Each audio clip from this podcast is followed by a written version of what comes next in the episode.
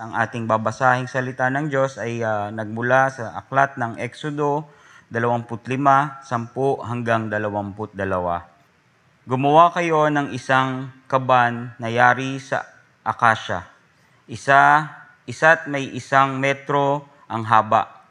Punto pito metro ang ang luwang at pitong, ah, pitong metro, punto metro ang taas. Balutin nyo ito ng lantay na ginto sa loob at labas. Ang mga labi naman ay lagyan ninyo ng moldurang ginto. Gumawa rin kayo ng apat na argolyang ginto na ikakabit sa apat na paa ng, ng kaban. tig, tigdalawa sa magkabila. Gumawa rin kayo ng kahoy na pampas, pampasan sa nayari sa akasya. Babalutin din ito ng ginto. At isuot ninyo ang mga ito sa mga argolya sa magkabilang gilid ng kaban upang maging pasanan nito. Huwag ninyo nga alisin sa argolya ang mga pasanan. Ang dalawang tap, tapyas na bato na kasung, ka- kasunduang ibinigay, ibibigay ko sa inyo ay ilalagay mo sa kaban. Gumawa, gumawa ka ng luklukan ng awa na yari sa purong ginto. Ang haba nito'y isa punto isang metro at punto pitong metro naman ang luwang. Lalagyan mo ng dalawang kerubing ginto ang dalawang dulo nito, tig-isa sa magkabilang dulo. Ihaha, I- ihihinang ang, ang mga kerubing upang ito ay ang, ang luklukang awa ay maging isang piraso. Gawin mong magkaharap ang dalawang kerubin na parehong nakat, nakatungo at nakabuka ang mga pakpak na niluluk, nilulukuban ng ang luklukan ng awa. Ilalagay mo ito sa ibabaw ng kaban ng kinalalagyan ng dalawang tapyas na bato ng kautusang ibi- ibibigay ko sa iyo. Doon, doon tayo magtatagpo sa luklukan ng awa sa pagitan ng dalawang kirubin. Doon ko ibibigay sa iyo ang kautusan ko sa mga Israelita. Maraming salamat sa pagbasa ng salita. Maaari na po tayong umupo. Salamat, Sir Doy, na Chef Doy and Brother Doy. Praise God, ano? At ah, bagamat maulan, ay naririto kayo. Ang iniisip ko kanina nung dumating kami, baka walang umaten dahil sa ulan. Ah, kasi ang mga Kristiyano daw ay asin ng sanlibutan. okay, tatakot sa ulan ta, no? Ta- takot matunaw. So, praise God. So, masaya ba kayo? Amen. So, ako po'y masaya rin. No? Bagamat ang aga kong gumigising from Iriga, then tatakbo papunta rito. Praise God at laging on time kami ay nakakarating. So, excited ba kayong pag-usapan yung ating paksa ngayong umaga? Tango lang, tango, tango. Yan. Kasi parang parang wala pa yung ating isip dito, no? Alam nyo, on my ano, on my experience sa pagbabasa ko ng Bible ngayon, ah, isang bagay ang grabing na-appreciate ko. Yung mga dati ko nang binasa from Old Testament noon na parang napaka-boring. Bakit kaya ganon? May mga sukat, may mga ganon. Until such time, ito pong muling binalikan natin at pinag-aaralan, lalo kong na-appreciate yung salita ng Diyos sa kabuuan. Bakit? Kasi, nung unang panahon pala, pinagawa ito sa Israelita. Pero bago pala yun ipinagawa, itong mga bagay na ito, yung mga bagay na ginawa ng mga Israelita ay naroroon pala lahat sa langit. No? Hindi siya replika, kundi makikita natin kung ano yung mga bagay na someday, sa future, mararating natin. Tapos makikita natin sa langit. Tapos pang binabasa natin sa Bible, makikita natin sa Old Testament. Tapos sa ating panahon ngayon, hinihintay natin in the future na nung nakit, nalaman natin from Old Testament, makikita natin sa future pagdating natin sa langit. Ang sarap pala sa pakiramdam ng ganon, yung nakaka-excite, no? Yung kahit, kahit ang dami mong iniisip sa panahong ito, ang dami mong problema, ang dami mong mga bagay na gustong gawin para sa ikabubuti nga ng mga, ng mga resources natin. Pero pagka sa salita pala talaga ng Diyos, sapat yung kagalakan na mararanasan natin. Ang sarap sa pakiramdam. Ngayong umaga, gusto ko pong muli balikan natin yung ating series sa sa pag-aaral no, ng salita ng Diyos. Ang ating pinag-uusapan ay ang tabernakulo. JB, pwedeng pakilabas mo yung ating paksa. Okay? Andiyan po sa inyong mga bulletin. Meron din po yan. So, ang pag-uusapan natin ay ang dakong kabanal-banalan sa tabernakulo. Okay? Alam niyo na naman kung ano yung tabernakulo. Ano? Ito ipinag-utos ng Diyos sa mga Israelita kung saan doon siya mananahan habang ang mga Israelita ay naglalakbay papunta sa uh, lupang pangako na ibinigay sa kanila ng Panginoon. So para maintindihan natin muli at ma-appreciate ninyo kung ano yung tabernakulo na ipinagawa ng Panginoon, ito yan. Ito yung kabuuan. Ito yung pinag-usapan natin nung una, yung outer court. Tapos ito yung tabernacle.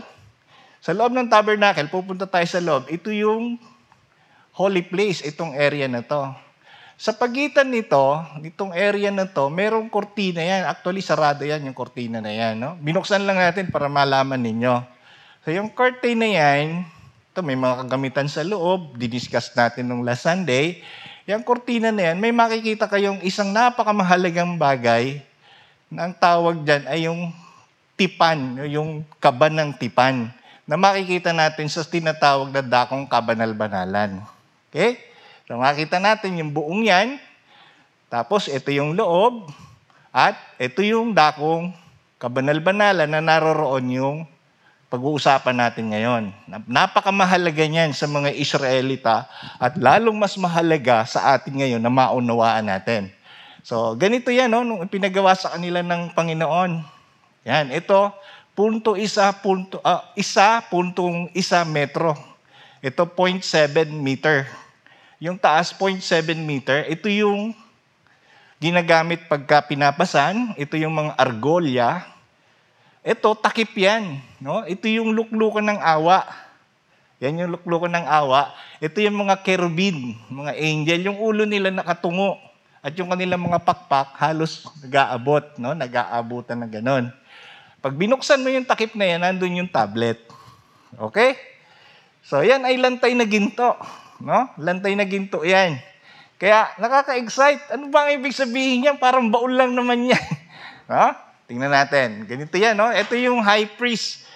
Yung mga pari na medyo ang ranking hindi high, hindi mataas, hindi sila yung mga saserdote, bawal silang pumasok diyan. Meron lang isang papasok diyan sa loob ng, ng isang taon, pumapasok diyan at na umihingi ng habag sa Diyos. So, ayan, papasok siya diyan Pagka ikaw ay hindi karapat dapat pumasok dyan, hindi ka na dyan makakalabas ng buhay. So, yan, may tabing ng kortina. O, para sa, sa inyong kaalaman, nung ginawa yung templo, ganyan din yung arrangement. Pero nung si Kristo ay nakabayubay sa krus at nang siya ay malagutan ng hininga, alam niyo ba kung ano nangyari? Nagkaroon ng lindol. Yang kortina na yan sa templo na hati yan. Okay? Alam niyo na kung ano ibig sabihin noon. Kaya, Balik tayo sa ating paksa. Pag-usapan natin ito. Ipapaliwanag ko na muna sa inyo na ang kabanal-banalang dako o yung dakong kabanal-banalan ay maitutulad po ito sa silid ng isa, sa silid ng trono. Okay? Ano ba yung trono? Yung trono ay para sa hari. Okay? Ngunit sa pagkakataon ngayon, ang bayang Israel ay wala pang hari. No? Tanging ang Diyos lamang ang kanilang hari sa panahong iyon. So hindi pa noon yung mga hari sa mga Israelita. Do yung mga neighboring ano nila, country, may mga hari na pero sila walang hari. Talagang si Lord lang. And during that time, wala pa sila sa land of promise. Nandun pa sila sa paglalakbay. Dito makikita natin, ang dakong kabanal-banalan ay naglalaman ng dalawang kasangkapan. Dalawa. Pero alam nyo ba na yung dalawang yun ay iisa lang yon ano-ano yon? Ang, ang kaba ng tipan at ang luklukan ng awa. Yung kaba ng tipan, yung parang sa lower part yung luklukan ng awa, yun yung may angel, yun yung parang takip na tumatakip doon sa kaban. Ngayon, tinutukoy ng kasulatan na ito'y iisang kasangkapan lamang. No? Isa, isa lang yon. Pareho itong kilala bilang kaban ng tipan. At dito rin natin makikita sa kasaysayan, lalo na kung makakarating kayo sa panahon ni na Samuel, sa mga panahon ng hari, sa mga digmaan, dinadala ng Israel ang kaban ng tipan at sila ay madalas nagtatagumpay. No? Lagi silang nagtatagumpay. So ano ba yung kaban ng tipan? Sa panahong iyon, yun yung presensya ng Diyos na dinadala ng bayang Israel. Dahil nung panahon iyon, ang Panginoon, hindi pa yan, hindi pa yung katulad natin na nanahan sa, sa buhay ng tao. Kundi makikita lamang ng mga neighboring country o ng mga tao na yung presensya ng Diyos kasama ng Israel sa pamamagitan ng tipan o yung kaban ng tipan na dinadala nila. Kaya pagka yan ay daladala nila sa labanan, nakikita ng marami, magtatagumpay ang Israelita dahil sa presensya ng Diyos. Naniniwala kayo doon? Na kaya tayo matagumpay dahil sa presensya ng Diyos? Oh, the same, the same di ba? Parang ganyan din. Ngayon, usap, eto pong kaba ng tipan, alam nyo ba na ito ay banal? It is a holy, no? Pero walang walang itong banal na itong tipan na ito ng Diyos, eh nung bagamat ito'y banal, hindi ito pwedeng basta-basta hindi irespeto. Makikita natin, ito ay itinuturing ng may malalim na pagpapahalaga. Tandaan natin yan. Subalit, ang, ang kabanang tipan na ito ay hindi nila sinasamba. No? Hindi nila ito sinasamba. Ito ay isang uh, presensya ng Diyos o parang simbolo, sumisimbolo sa presensya ng Diyos. Kapag ito'y hindi nila nirespeto at may kauk at ito'y hindi nila pinahalagahan, merong kaukulang kahihinatnan. Merong consequences na mangyayari. Ibig sabihin, kung hindi ka high priest, hindi ka pwedeng lumapit doon. Kung hindi ka karapat dapat at ikaw ay tao, kahit pa high priest ka, kung ikaw ay may kasalanang itinatago, pag lumapit ka doon, mamamatay ka. Ganun, yung, ganun po nila yung nire-respeto. Sa kasaysayan, makikita po natin sa 2 Samuel, nang ito ay mahawakan ni Usa. No? Si Usa, uh, bagamat sila ay naglalakbay noon kasama ni Haring David, kinuha nila sa isang lugar yung kabanang tipan, habang ito'y tinatravel nila, yung, yung, yung baka, natalisod. Natalisod yung baka, dito magilid. Si Usa at saka yung isang kasama niya, umaalalay, hinawakan para hindi matagilid. So, ano nangyari kay Usa? Namatay. Pinatay siya ng Panginoon. Ang tanong, bakit pinatay? May kasalanan ba siya doon? Ito yon. Kasi hindi nila sinunod ang instruction ng Diyos. Kapag sumusunod sila sa instruction ng Diyos, walang mamamatay. Bakit? Kasi tama yung kanilang ginagawa. Sa panahong ito, hindi nila sinunod yung instruction ng Diyos. Kaya namatay ay mahal na mahal pa naman ni Haring David itong kasama niyang itong si Usa. Kaya nagluksa yung bayang Israel. Eh, sa, sa panahon ni David, nagluksa sila nung mamatay si Usa. Yan yung kasaysayan. So doon natin makikita, mga kapatid, bagamat ito ay sagrado, bagamat ito ay mahalaga, pero hindi sinasamba ng mga Israelita. Ngunit, pag ikaw ay hindi karapat dapat, dahil ito ang presensya nga ng Diyos, sumisimbolo sa presensya ng Diyos, ang taong hindi karapat dapat mamamatay. Grabe, no? So, pag-uusapan natin kung gaano kahalaga ang kaba ng tipan sa ating panahon ngayon. Tingnan natin yan sa Biblia. Okay. Una, bagamat dito sa mga Israelita ay mahalaga ito, tingnan natin. Una, ang kaba ng tipan ay naglalaban, naglalaman ng mga pahayag. No? Ano yung pahayag? Yung sampung utos na inilagay ng Diyos sa bato. Alala, naalala nun yung daladala ni, ni Moses na tablet sinulat ng Diyos yung kanyang sampung utos, and then dun yung nakalagay. Okay, alam niyo na yun sa kasaysayan. Ito ay nangangahulugan na ang Diyos ay Diyos ng katarungan. Tandaan natin yan. Nung ibinigay sa kanila ng Panginoon yung kautusan, nagpapakita ito at nagpapahiwatig ng ating Panginoon ay Diyos na makatarungan. Tingnan niyo to ha. Kung ang Diyos hindi naglagay ng kautusan, hindi siya nagbigay ng kautusan, hindi malalaman ng kanyang mga mamamayan ang kasalanan na kanilang ginagawa. Malinaw. Okay, tuloy natin. Alam nyo ba na ang tipan ng Diyos na ito ay makikita rin natin sa langit? Ito ay anino ng kaban tipan na makikita natin sa langit. Ayon dito sa Revelation chapter 11, verse 19. Sabi diyan, no? At nabuksan ang templo ng Diyos sa langit. Nakita ang kaban ng tipan sa loob nito. Ito yung sinasabi ko sa inyo. Na bago pa nangyari sa Old Testament, meron na pala sa langit niyan. Pagkatapos ay gumuhit ang kidlat, dumagungdung ang kulog, narinig ang malalakas na ingay, lumindol at umulan ng yelo. Yan po bahagi yan sa mga naisulat ni Juan nung ipakita ng Panginoon sa pangitain yung mga bagay na nasa langit. Kaya ito nakaka-excite. Pag ikaw ay kristyano, sa panahon nila noon, ipinagawa iyon, parang replika, no? Bagamat hindi yung replika, yun ay original, ay pinagawa sa kanila ng Diyos. Pero yung design noon ay galing pala sa langit. Nagets natin? Sa kanila ay pinagawa, pero tayo, in the future, makikita natin yung sa langit. Hindi na natin makikita yung ginawa ng Israelita, parang nakikita natin in the picture na lang. Pero yung sinasabing ito, itong kaban ng tipan, makikita nyo pa rin sa langit. Malinaw? So nakaka-excite, ano? Lima na lang kung hindi ka kristyano. hindi ka na-excite na makarating ng langit someday.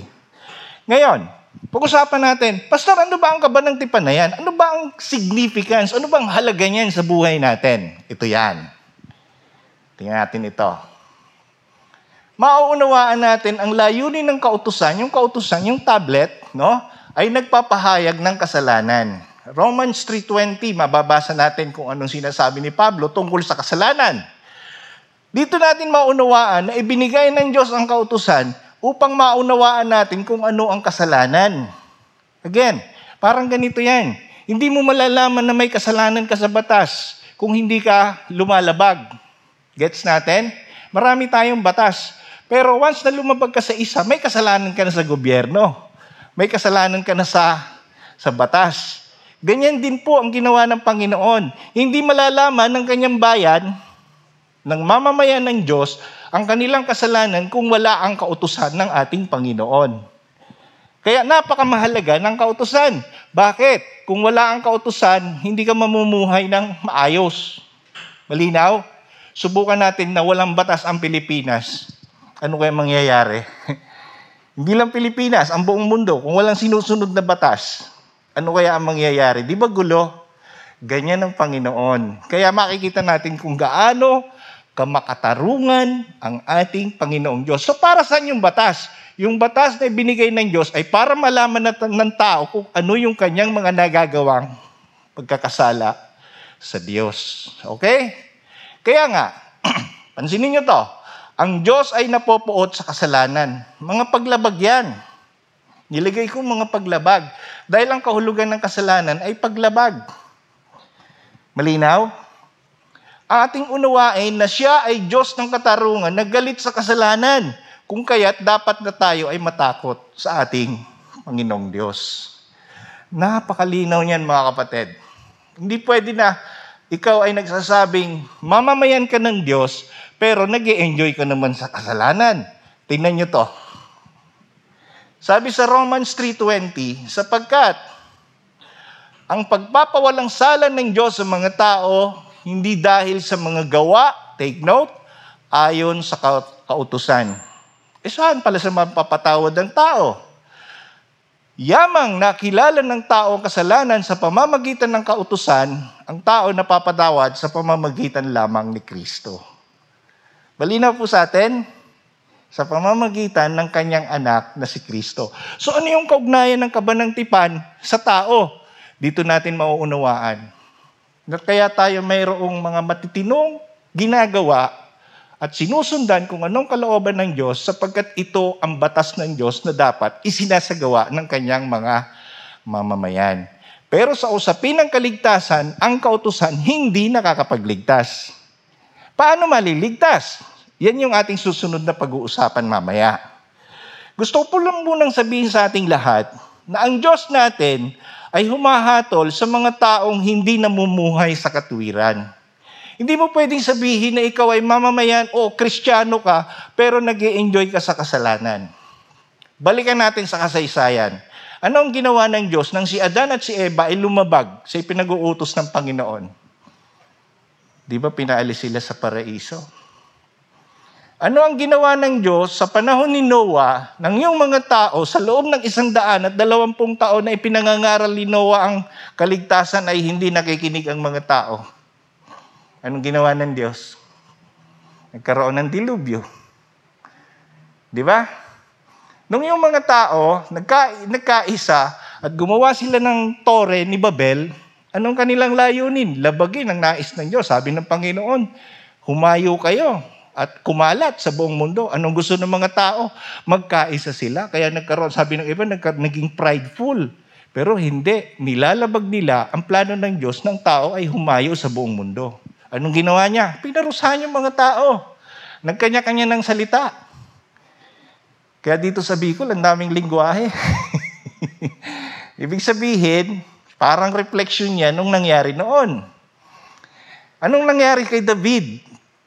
Nung siya ay bagamat kinalulugdan ng Diyos, ngunit nagkasala. Nagkaroon siya ng adulterous, ano, ano yan, yung pangangalun niya. No? And this, at the same time, naging murderer siya dahil pinapatay niya yung asawa ni Bathsheba. Pinagplanuhan niyang patayin. Di ba nasira yung kanyang pamilya?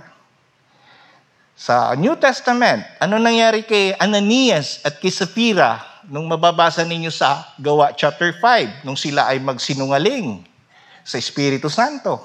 Di ba pinatay sila ng Diyos?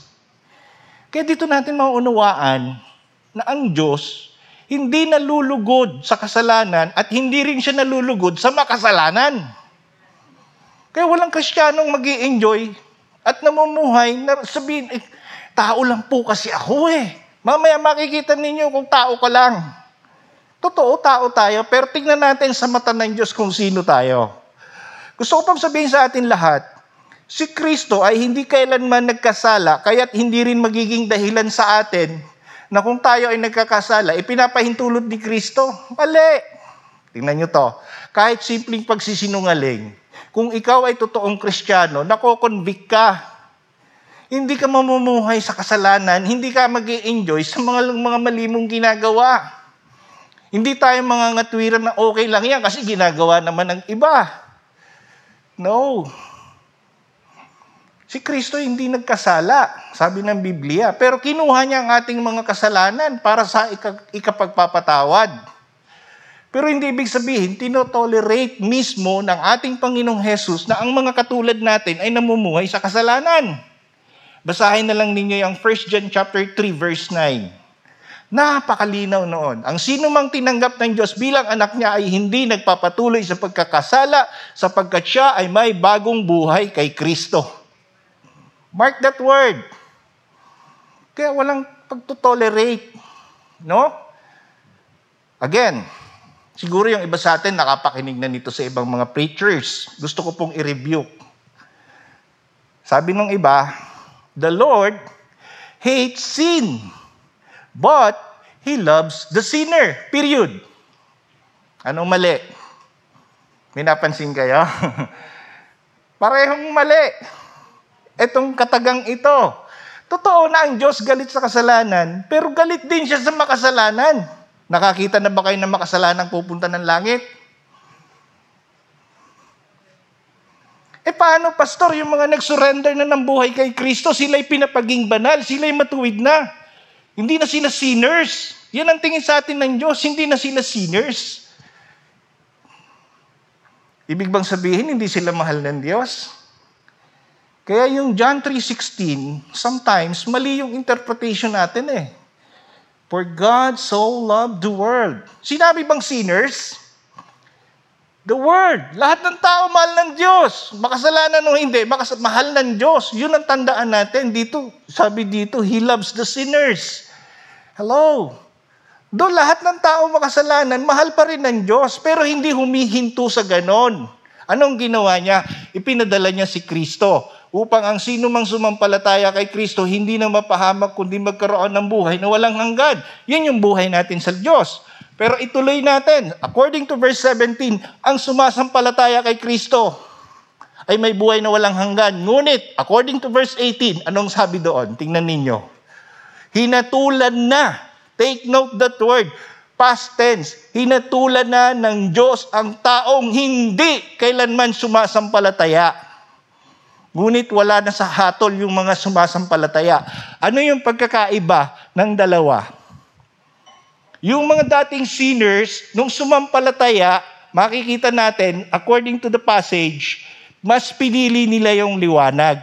Pero yung mga sinners na ayaw piliin yung liwanag, na walang iba kundi si Kristo, mas pinipili nila yung kadiliman. Kaya nasa kanila ang hatol ng Diyos. Sino nagsasalita?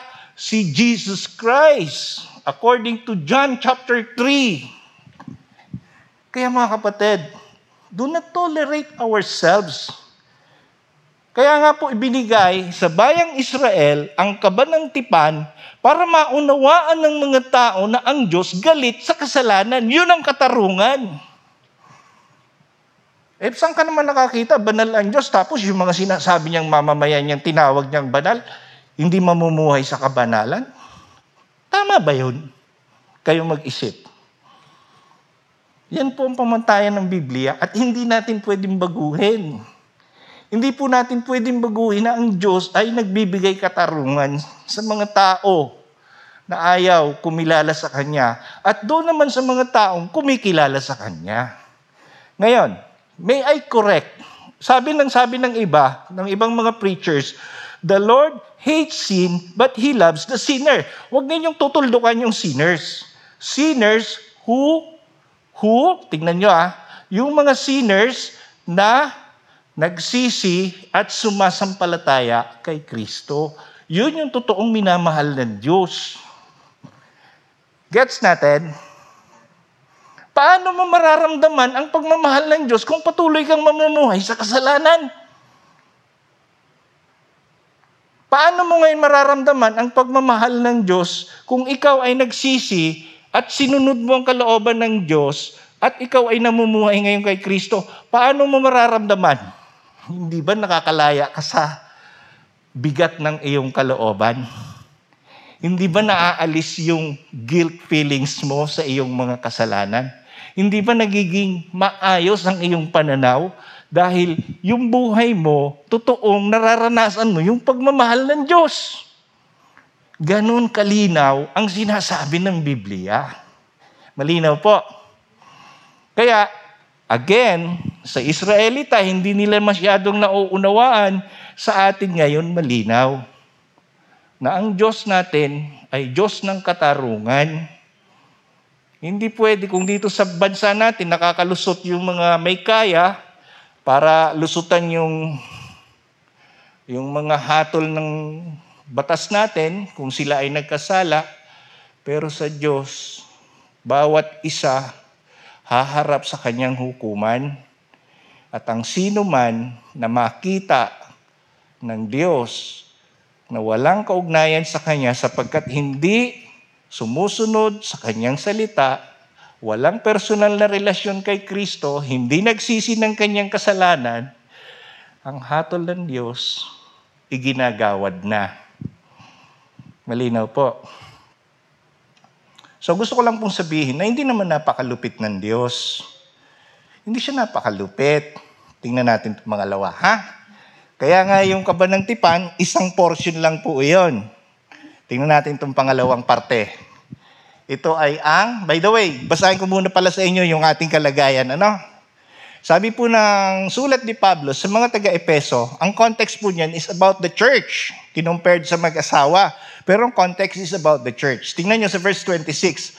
Upang ang iglesia, ang tinutukoy mga katulad nating sumasampalataya, italaga sa Diyos matapos linisin sa pamamagitan ng tubig at ng salita. Ito yung salita ng Diyos na ating pinagninilay-nilayan. Yan po yung ating ipinamumuhay ngayon. Tingnan nyo to. Ginawa niya ito upang maiharap sa kanyang sarili, si Kristo ang tinutukoy, ang iglesia. At ano ang kalagayan ng iglesia? Mga Kristiyanong sumasampalataya sa Diyos. Again, tingnan nyo to. Sila ay marilag, banal, walang batik, walang anumang dungis o kulubot. Meaning, ang taong na kay Kristo, pinatawad. Meaning, ang taong, tinit, ang taong na kay Kristo, hindi tinitingnan ng Diyos na sinners. Siya ay may kapatawaran. Taglay niya ang, ang patawad ng Diyos. Taglay niya ang presensya ng Diyos. Taglay niya ang kapayapaan sa kanyang buhay dahil kay Kristo. Kaya po, huwag niyo nang sasabihin sinners pa tayo. Right? Iba po yung sinasabi mong nagkakasala ka nang hindi mo sinasadya. Kaya nga may provision sa 1 John 1.9. Hingi ka ng tawad sa Diyos at ikay patatawarin. Pero iba yung sinasabi mong kristyano ka pero sinners ka pa rin. Pag totoong kristyano ka, hindi mo na isasabihin makasalanan ka pa. Ikaw ay pinatawad na nasa na yung kapatawaran ng Diyos. Again, malinaw po sa atin to. No? Malinaw sa atin. Wala nang question, ano? Kasi naman, Pastor, sabi ng John chapter 3, lahat nagkasala. Yes, ang tawag po doon ay descriptive word, descriptive sentence na sinasabi ni Pablo na kung ano yung dati nating kalagayan. Dati makasalanan, oo. Pero nung ikaw ay sumampalataya kay Kristo, ito na yung ginawa niya sa'yo. Ibig sabihin, sa mata ng Diyos, hindi ka na makasalanan dahil kay Kristo. Malinaw po? Hindi sa sarili nating gawa, kundi only by Christ. Tingnan nyo yan, oh, holy. Marilag, ibig sabihin, napakaganda ng tingin sa'yo ng Diyos. No? Walang batik. Wala ka ng kapintasan sa mata ng Diyos. Kung dito, tinitingnan ka saratang ilong mo, patayan mga kuko mo, okay lang. Ang mahalaga, tingin sa'yo ng Diyos, perfect. Because of Christ. Malinaw? Tandaan natin to, ha? hindi dahil sa atin, kundi ito'y dahil kay Kristo. Ginawa ni Kristo alang-alang sa atin. Gets natin? Walang anumang dungis o kulubot. Question, masaya ba, masaya ba kayo maging kristyano? Tango lang, tango. Masaya ba tayong maging kristyano? Wow! Para sa akin, siguro lulundag ako ng yung lundag na halos hindi ko kayang abutin, malulundag ko. Ganyan po ang totoong mayroong tunay na relasyon kay Kristo. Now, tingnan natin, hindi po malupit ang Diyos. Sabi ko nga sa inyo, hindi malupit ang Diyos. Bakit gumawa pa ng luklukan ng awa o yung throne of mercy? Ang luklukan ng awa ay yung takip na nakataklob sa kaban ng tipan, nakapaloob doon yung pahayag o yung sampung utos. Okay? Eh, pwede naman wala yan eh. Pero bakit meron yan? Ah, ito ha. Maaring ipalagay na bagamat ang Diyos ay namamahala ng may katarungan, take note, makikita din na siya ay mahabagin sa gitna ng paghatol. Oh. Ibig sabihin, kaya naman pala ang Diyos, for God so loved the world, kasi kasama yung kanyang, uh, kanyang karakteristik, yung isang kalikasan ng Diyos, na siya ay punong-puno ng awa. Mahabagin, kaya nga luklukan ng awa. Okay? Hindi po yan yung parang upuang ganyan na trono na iniisip natin, ano? Kundi ito ay nakabahagi doon sa kaba ng tipan. Gayon pa man, ang dalawa pong iyan, yung, yung kaba ng tipan at saka yung, yung luklukan ng awa, iisa lang po yan. Mahalaga po yan sa mga Israelita. Mahalaga yan na ipinapaunawa ng Diyos kung ano ang presensya niya sa kanyang mamamayan na hindi lang siya humahatol sa mga taong nagkakasala, hindi lang siya galit sa kasalanan, kundi naroroon din ang kanyang habag sa mga taong marupok, sa mga taong mahina, sa mga taong laging nangangatwiran, tao lang po ako eh. Alright? Ngayon, tuloy natin. Anong ibig sabihin yan sa atin ngayon? Ito po. Directly, ang biyaya ng Diyos ay kay Kristo lamang matatagpuan. Period. Hindi sa kung ano paman, hindi sa pamamagitan ng ating gawa, hindi sa relihiyon, hindi sa mga ritual, kundi kay Kristo lamang.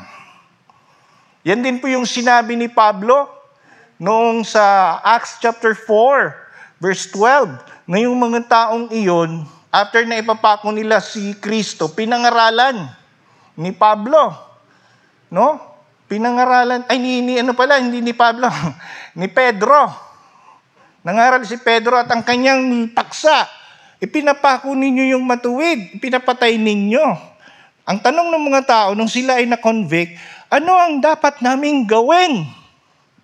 Halos lumud sila, isubsob yung kanilang ulo, halos dagukan yung kanilang mga dibdib sa kanilang maling nagawa. Simple ang sagot, magsisi kayo at pabautismo kayo sa pangalan ni Heso Kristo. Yung pabautismo, hindi naman literal na maglulubog ka kagad sa tubig. Kundi ang ibig sabihin, sumampalataya ka kay Kristo. Yung ipinapako ninyo, kasaysayan, siya ang magliligtas.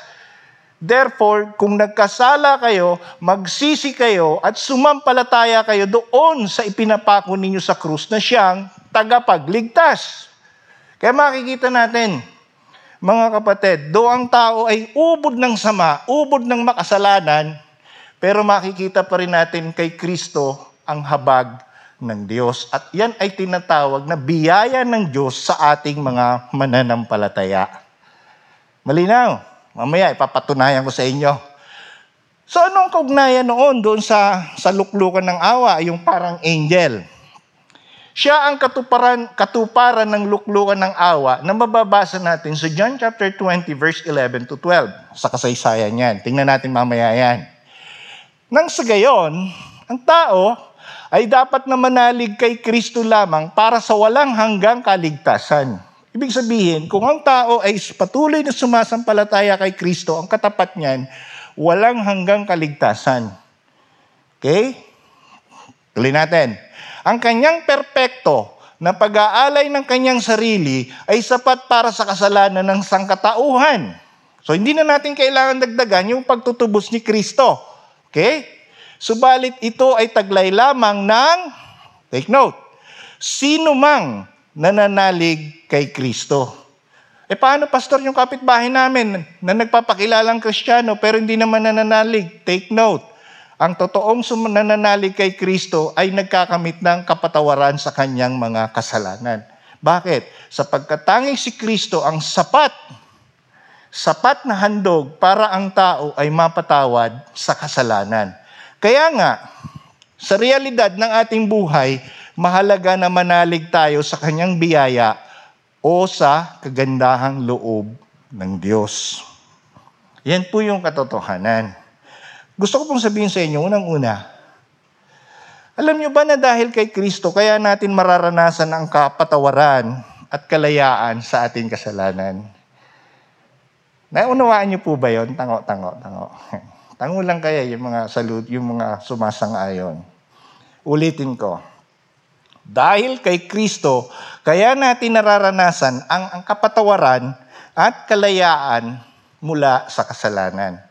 Again, ano yung katayuan ng mga Egyptian nung sila ay dumadalangin sa Diyos? Sila ay alipin. Nino ng kasalanan? Hindi. Sa panahon nila, ang umaalipin sa kanila, kasama na yung kasalanan, at kasama na rin doon yung mga Egyptian na nagpapahirap sa kanila. So nanalangin sila. Anong ginawa ng Diyos? Tumugon, iniligtas sila, hinango sila mula sa Ehipto. Halinaw yan sa kasaysayan. Alam niyo ba na tayong mga mananampalataya, simula nung magkaroon tayo ng tamang pag-iisip, the more na nagiging lumalaki ka, the more na nagiging curious ka sa mga nangyayari sa kapaligiran mo, the more na ang maraming tao ay nagkakasala sa Diyos. Naintindihan niyo po ba yon? So, mabibilang po ba natin ang ating mga kasalanan? Napakarami, ano? Ay, ako niya, pastor, siguro mga 99 lang. ako niya ay 101. Alam niyo, kahit isa lang kasalanan mo, o kahit isa lang ang nilabag mo, sa panuntunan ng Diyos, nagkasala ka pa rin. Malinaw? Kaya nga ang lahat ay makasalanan. Pero dahil kay Kristo, mararanasan natin ang kapatawaran at ang tunay na kalayaan sa kasalanan. Para tayong yung mga Egyptian nung araw, ay mga Israelita na inalipin ng Egyptian nung araw, pero dahil kay Kristo sa ating panahon ngayon, tayo ay hinango niya mula sa pagkaalipin ng ating kasalanan. Yun ang ibig sabihin ng luklukan ng awa ng Diyos. Nahahabag siya sa mga tao, nahahabag siya sa mga taong patuloy na namumuhay sa kanilang sariling landas ng buhay, ngunit hindi nagbabago ang kalikasan ng Diyos.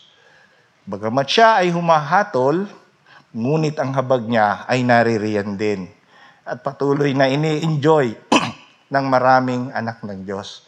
Gusto ko pong sabihin sa ating lahat, alam nyo ba kung wala yung luklukan ng awa o yung presensya ni Kristo, alam nyo ba kung ano? Walang taong maliligtas.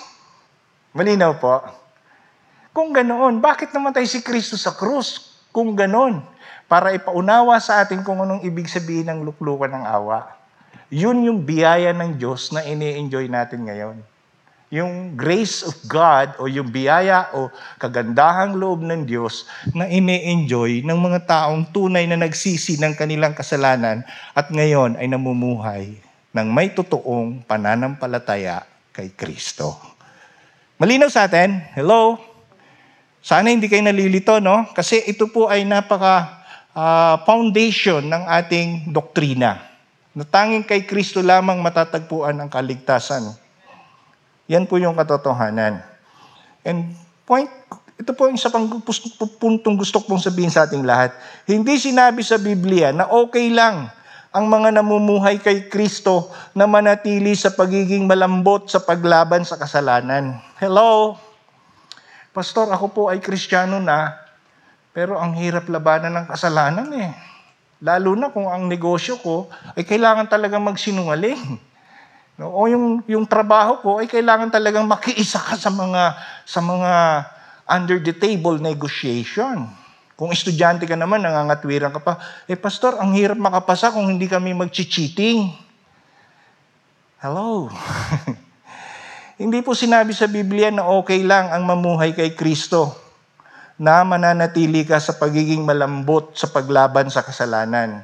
So anong gusto ng point? Bakit pa siya namatay sa krus si Kristo? Bakit namatay sa krus? Ito po ang gusto kong sabihin.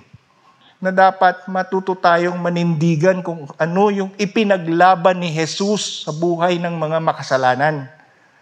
Kung paano silang hinango. Dapat matuto kang manindigan kung paano ka iniligtas ng Diyos mula sa kasalanan at dapat kang namumuhay sa kabutihan. Namumuhay ayon sa kalooban ni Kristo. Hindi pwedeng lalambot-lambot. Kailangan manindigan. Yan ang hirap sa maraming mga Kristiyano ngayon. Ang hirap manindigan.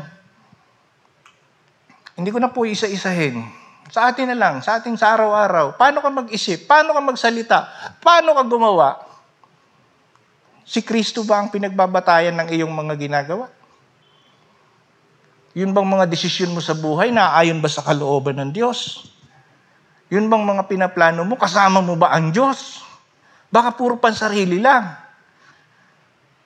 Hirap ano? Pero malinaw kung inaalam mo sa salita ng Diyos. Pangalawa, tingnan nyo to ah.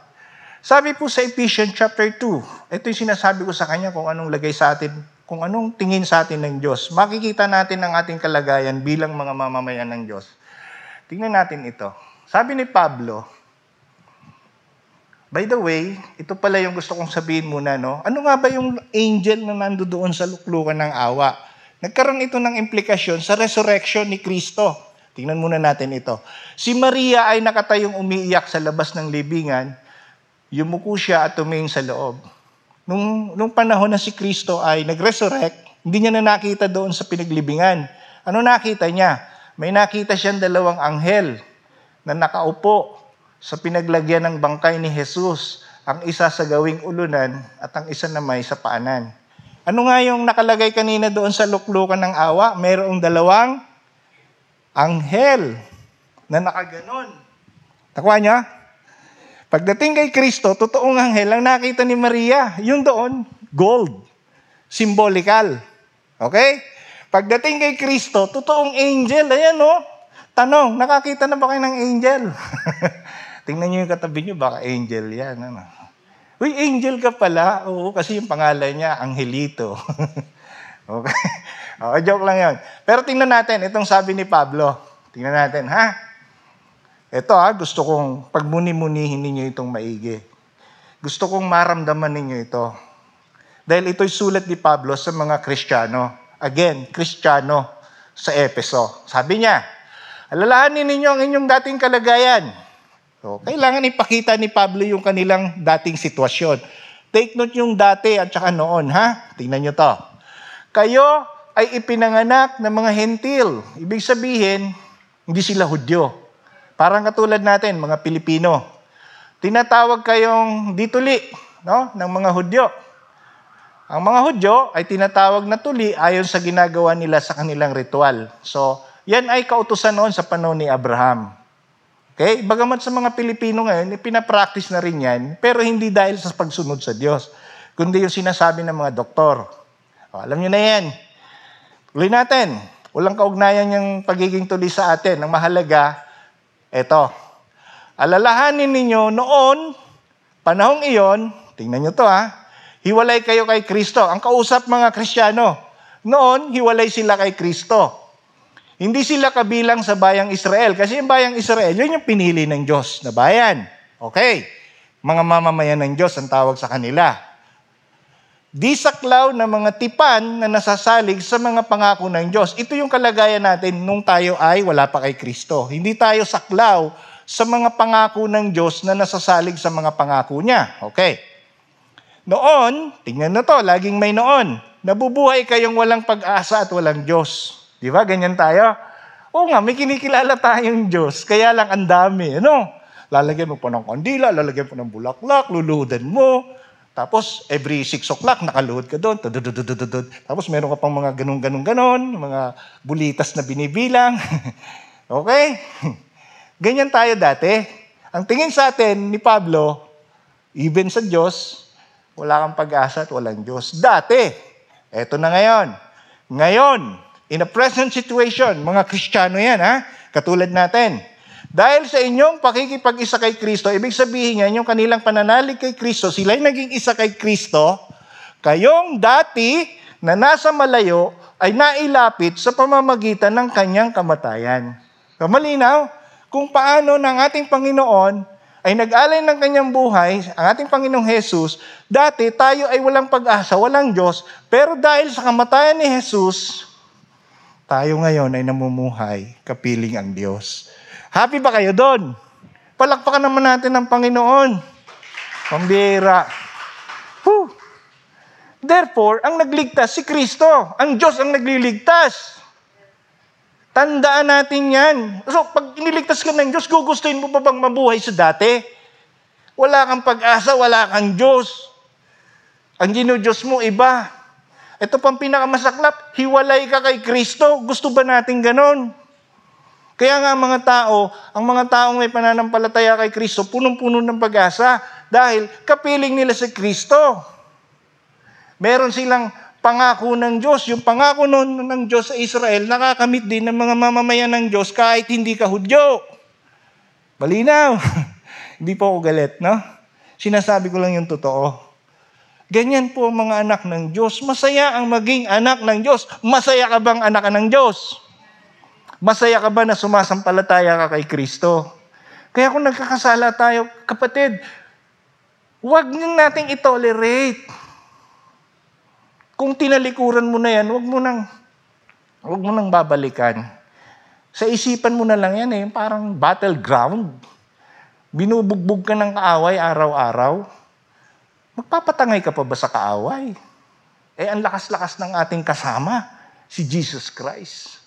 Kaya malinaw po sa ating lahat na dito sa ating pangatlong pag-uusapan, please, no, tandaan nyo to. Alam nyo ba na ang Diyos ay nakikipagniig sa kanyang mamamayan sa ibabaw ng habag ng trono na nangangahulugan, siya ay nahahabag sa ibabaw ng kanyang hatol. O, eto na ngayon. Ibig sabihin ng nakikipagniig mga kapatid, para itong mag-asawa. Nung unang panahon, ng mag-asawa, pwedeng maghiwalay, ano, pero may kasulatan. Pero hindi na sila pwedeng mag-asawa. Sa atin kasi ngayon, pag may divorce paper or annulment, pwede ulit mag-asawa. Pero sa panahon nila noon, hindi na pwede. Hanggang buhay yung isa, yung covenant ng pag-asawa, hindi na pwedeng masira. Kahit hiwalay kayo, mag-asawa pa rin kayo sa mata ng Diyos. Ganun po ang panuntunan ng banal na kasulatan.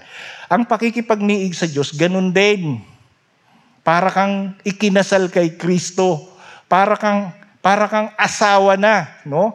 Na hindi na kailangan, hindi mo na, hindi ka na pwedeng makipaghiwalay pa. Hindi ka na makakabitaw kung ganon sa kasunduan. Yan po yan. Kaya pakikipagniig ng Diyos, nung ito'y ipresenta niya sa bayang Israel, ibig sabihin, dahil pinili ko kayo, wala nang paraan para kayo ay mapahiwalay pa sa akin. Liban na lang kung kayo'y magkasala at hindi kayo tatalikod sa kasalanan. Ganon po ang ibig sabihin yan.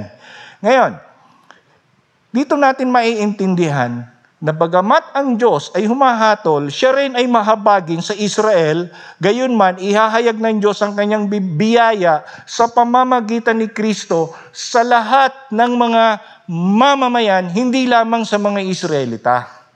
At bakit tayo ngayon namumuhay ng mayroong kapayapaan?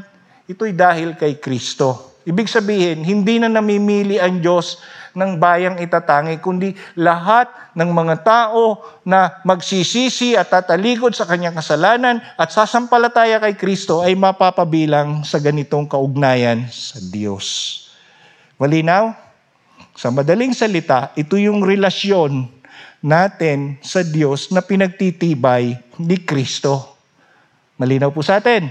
Parang dalawang, dalawang lugar na magkahiwalay dati, Merong pagitang ilog, pero dahil sa tulay, yung nando doon nakakaparoon, yung nandito nakakaparoon, dahil sa tulay, ang, si, si Kristo po ang nag-ugnay sa ating putol na relasyon sa Diyos. Dahil kay Kristo, yung ating relationship na dating noon, nung, nung yung kanyang original plan na makasamang tao, ay muling pinag-ugnay ni Kristo. Malinaw. Kaya makikita natin, Malapit na tayo matapos. Dito sa pagsasabuhay, ang presensya ng Diyos sa ating panahon ay nananahan sa loob ng kanyang iglesia at sa mga tunay na mananampalataya. Gusto ninyong makita ang presensya ng Diyos? Tingnan ninyo inyong katabi. O, di ba? Obvious, no? Liban na lang sa tatanggi. Okay? So, ibig sabihin, nandito pala sa lupa. At kung bahagi ka sa kanyang katawan, ang kanyang iglesia, ikaw ay tunay na mananampalataya. At kung ikaw ay tunay na mananampalataya, dapat dinaanan mo yung proseso na ayaw mo sa kasalanan dahil takot ka sa Diyos. Hindi mo ito tolerate ang kasalanan, hindi ka na magagalitin. Kailangan handa ka magpatawad kung may nagkasala sa iyo. Handa mong tanggapin ng kapwa mo kung siya man ay nagkamali sa iyo binibigyan mo ng magandang pagkakataon ang lahat ng bu- ang lahat ng sinasabi ng salita ng Diyos sa buhay mo. Malinaw. Ganun po yung tunay na mananampalataya. Kaya ang iglesia ay dapat magdiwang sapagkat ipinapahayag ng Diyos ang kanyang habag at biyaya o kagandahang loob sa lahat ng kanyang mga hinirang na katulad natin. Okay? Subalit hindi dapat kalimutan ng mga katulad natin na ang kanyang, ang kanyang hustisya. Tandaan natin ito mga kapatid, hindi porkit anak ka na ng Diyos, hindi ka na subject na magkakaroon ng consequence kung ikaw ay nagkakasala sa Diyos. Again, may provision ang Panginoon. 1 John 1.9, ipahayag natin ang ating mga kasalanan sa Diyos sapagkat siya'y matuwid at lilinisin tayo sa lahat ng ating mga pagkakasala. Yan ang sinasabi ng 1 John 1.9. Kaya kung sa araw na ito, alam mo, nagkasala ka, nakasakit ka ng damdamin ng kapwa mo, nakapagsalita ka ng hindi maganda, namuhay ka ng hindi kaaya-aya sa Diyos, sa isipan mo, nagkaroon ka ng mga bagay na marurumi, humingi ka kagad ng tawad sa Panginoon. At babalik sa iyo ang sigla ng buhay na ibinibigay ng Diyos. Alright? Dito, hindi dapat kalimutan ng mga mamamayan ng Diyos ang kanyang hustisya, gayon man ang dugo ni Kristo ay nahugasan ng ating mga kasalanan. Purihin natin ang Diyos. So, mahalaga ang presensya ni Kristo sa buhay ng bawat sumasampalataya. Again, mahalaga ang presensya ng Diyos sa buhay ng bawat sumasampalataya. Mga kapatid, kung mahalaga ito, bakit hindi natin maibahagi sa kapwa? Kung nakakaranas tayo ng ginhawa sa presensya ng Diyos, bakit hindi natin ibahagi sa ating mga mahal sa buhay? Bakit hindi natin sila ipanalangin na sila man ay magkaroon ng ganitong karanasan? Okay?